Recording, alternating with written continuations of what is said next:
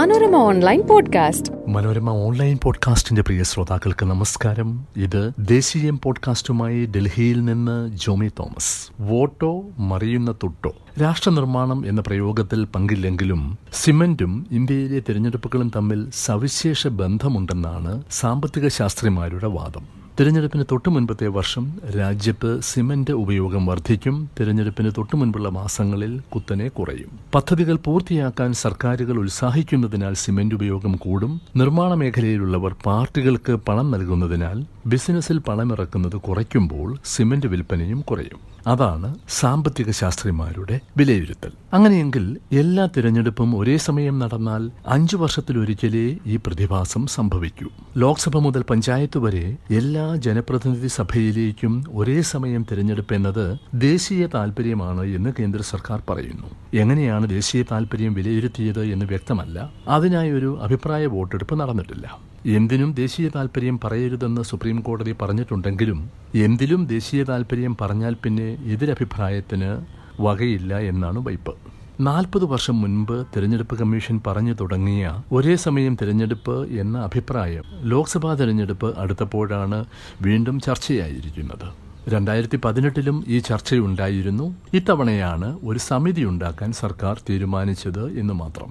നേരത്തെ പറഞ്ഞിരുന്നത് ലോക്സഭയിലേക്കും നിയമസഭകളിലേക്കും ഒരേ സമയം തിരഞ്ഞെടുപ്പ് എന്ന് മാത്രമായിരുന്നെങ്കിൽ ഇപ്പോഴത് മുനിസിപ്പാലിറ്റികളിലേക്കും പഞ്ചായത്തുകളിലേക്കും എന്ന് നീട്ടിയതും വ്യത്യാസമാണ്. സംഗതി കഴിഞ്ഞ പതിനാല് വർഷമായി ബി ജെ പി തിരഞ്ഞെടുപ്പ് പ്രകടന പത്രികയിൽ പറയുന്നതാണ് അത് ഗൗരവത്തോടെയെങ്കിൽ രണ്ടായിരത്തി പത്തൊൻപതിലെ തിരഞ്ഞെടുപ്പിന് ശേഷമെങ്കിലും അഭിപ്രായ രൂപീകരണത്തിന് സർക്കാർ താൽപര്യം കാണിക്കണമായിരുന്നു. അതുണ്ടായില്ല. ഇപ്പോൾ ലോക്സഭയുടെ കാലാവധി തീരാൻ മാസങ്ങൾ ഉള്ളപ്പോൾ ചർച്ച തുടങ്ങി വയ്ക്കുന്നതിൽ വശപ്പിശക് ആരോപിക്കാം. തിരഞ്ഞെടുപ്പുകൾ നടത്താനുള്ള ചെലവാണ് ഏകസമയവാദത്തിലെ പ്രധാന പോയിന്റ്. ആയിരത്തി തൊള്ളായിരത്തി അൻപത്തി രണ്ടിലെ ആദ്യ പൊതു തിരഞ്ഞെടുപ്പിന് പത്ത് ദശാംശം നാല് അഞ്ച് കോടി രൂപയായിരുന്നു സർക്കാരിന്റെ ചെലവ്.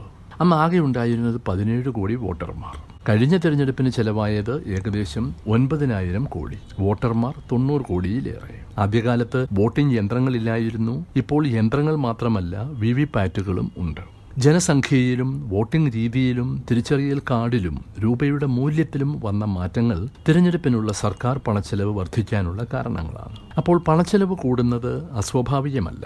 ഒരേ സമയത്താണ് ലോക്സഭയിലേക്കും നിയമസഭകളിലേക്കും തിരഞ്ഞെടുപ്പെങ്കിൽ വോട്ടിംഗ് യന്ത്രങ്ങൾക്കുള്ള ചെലവ് ആയിരക്കണക്കിന് കോടി രൂപ വർദ്ധിക്കുമെന്ന് സർക്കാർ തന്നെ പറഞ്ഞിട്ടുണ്ട്. ലക്ഷക്കണക്കായ മുനിസിപ്പൽ പഞ്ചായത്ത് മണ്ഡലങ്ങൾ കൂടി ചേർത്താൽ പിന്നെയും കൂടും പല ആയിരം കോടികൾ. യന്ത്രങ്ങൾ സൂക്ഷിച്ചു വയ്ക്കാനുള്ള ചെലവ് വേറെ. പരമാവധി പതിനഞ്ച് വർഷമാണ് യന്ത്രങ്ങളുടെ ആയുസ് ചെലവ് കുറയും എന്നതിലെ സാമ്പത്തിക യുക്തിയെക്കുറിച്ച് സർക്കാരിനും സംശയമുണ്ട്. ഓരോ വോട്ടർക്കുമായി ആയിരത്തി തൊള്ളായിരത്തി അൻപത്തിരണ്ടിൽ സർക്കാരിന് ചെലവായത് അറുപത് പൈസ വീതമാണ്. രണ്ടായിരത്തി പതിനാലിൽ അത് നാൽപ്പത്തിയാറ് ദശാംശം നാല് രൂപയായി രണ്ടായിരത്തി പത്തൊൻപതിൽ അത് എഴുപത് രൂപയായി എന്നാണ് അനുമാനം. ജനാധിപത്യം എന്ന വിലയിടാനാവാത്ത സങ്കല്പവും അതിനാൽ അനുഭവിക്കുന്നത് എന്ന് നമ്മൾ കരുതുന്ന സ്വാതന്ത്ര്യങ്ങളും പരിഗണിക്കുമ്പോൾ അതൊന്നും ഒരു തുകയല്ല. എന്നാൽ തിരഞ്ഞെടുപ്പ് ചെലവ് എന്നത് സർക്കാരിന്റേതു മാത്രമല്ല പാർട്ടികളുടേതുമാണ്.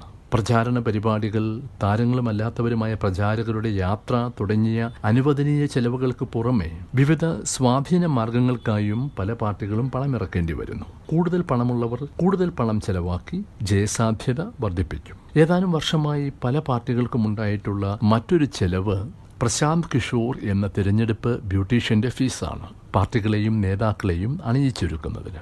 തിരഞ്ഞെടുപ്പുകൾ മൂലം അധികമായി സൃഷ്ടിക്കപ്പെടുന്ന തൊഴിലവസരങ്ങൾ കൂടി കാണണമെന്ന് സാമ്പത്തിക ശാസ്ത്രത്തിൽ സാമാന്യബോധമുള്ളവർ പറയാറുണ്ട്. നിയമത്തിലൂടെ വർഷത്തിൽ നൂറ് ദിവസത്തെ തൊഴിലുറപ്പ് പറയുമ്പോഴും നാൽപ്പത്തിരണ്ട് ദിവസം മാത്രം തൊഴിൽ ലഭിക്കുന്ന രാജ്യത്ത് ഓരോ തിരഞ്ഞെടുപ്പ് കാലത്തും ഒട്ടേറെ പേർക്ക് തൊഴിൽ കിട്ടുന്നുണ്ട്. ചുവരെഴുത്തുകാർ ബാനറുകളും പോസ്റ്ററുകളും തയ്യാറാക്കുന്നവർ വാഹനം നൽകുന്നവർ വാഹനം ഓടിക്കുന്നവർ സേവനമായി അല്ലാതെ സമൂഹമാധ്യമ കാപ്സ്യൂളുകൾ തയ്യാറാക്കുന്നവർ തുടങ്ങി രാജ്യമാകെ എത്രയോ പേർക്കാണ് അക്കാലങ്ങളിൽ നാലുകാശ് തടയുന്നത്. അപ്പോൾ തിരഞ്ഞെടുപ്പുകളെ താൽക്കാലിക തൊഴിൽദായക സാമ്പത്തിക പ്രവർത്തികളായും കാണാം.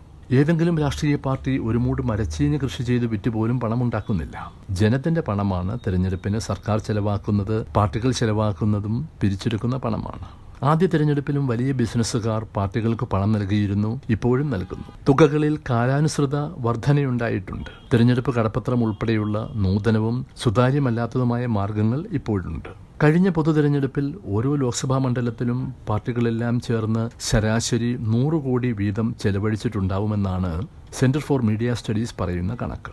ഓരോ വോട്ടർക്കുമായി എഴുന്നൂറ് രൂപ വീതം. എല്ലാ പാർട്ടികളും കൂടി രാജ്യത്ത് ഏകദേശം അൻപത്തയ്യായിരം മുതൽ അറുപതിനായിരം കോടി വരെ ചെലവാക്കി. അങ്ങനെയെങ്കിൽ ലോകത്തിലെ ഏറ്റവും ചെലവേറിയ തിരഞ്ഞെടുപ്പായിരുന്നു അത്. അത്രയ്ക്ക് പണം വിപണിയിൽ എത്തുന്നത് നല്ല കാര്യമാണ്. പക്ഷേ അത്രമേൽ പണസ്വാധീനം തിരഞ്ഞെടുപ്പുകളിൽ ഉണ്ടാവുന്നത് ഒട്ടും നല്ലതുമല്ല. പണത്തിന് ആനുപാതികമാവും പാർട്ടികൾക്കും ഭരണകക്ഷിയുടെ നയങ്ങൾക്കും മേൽ അത് നൽകിയവർക്കുള്ള സ്വാധീനം. തിരഞ്ഞെടുപ്പുകൾ ഒരേ സമയമെങ്കിൽ പാർട്ടികളുടെ ചിലവുകൾ കുറച്ചൊക്കെ കുറയാം. ആനുപാതികമായി പാർട്ടികൾ കണക്കിൽ കാണിക്കുന്നതും അല്ലാത്തതുമായ സംഭാവനകളുടെ തവണയും കുറയാം. മനോരമ ഓൺലൈൻ പോഡ്കാസ്റ്റിൽ അടുത്തയാഴ്ച മറ്റൊരു വിഷയവുമായി എത്തും വരെ നമസ്കാരം. Manorama online podcast.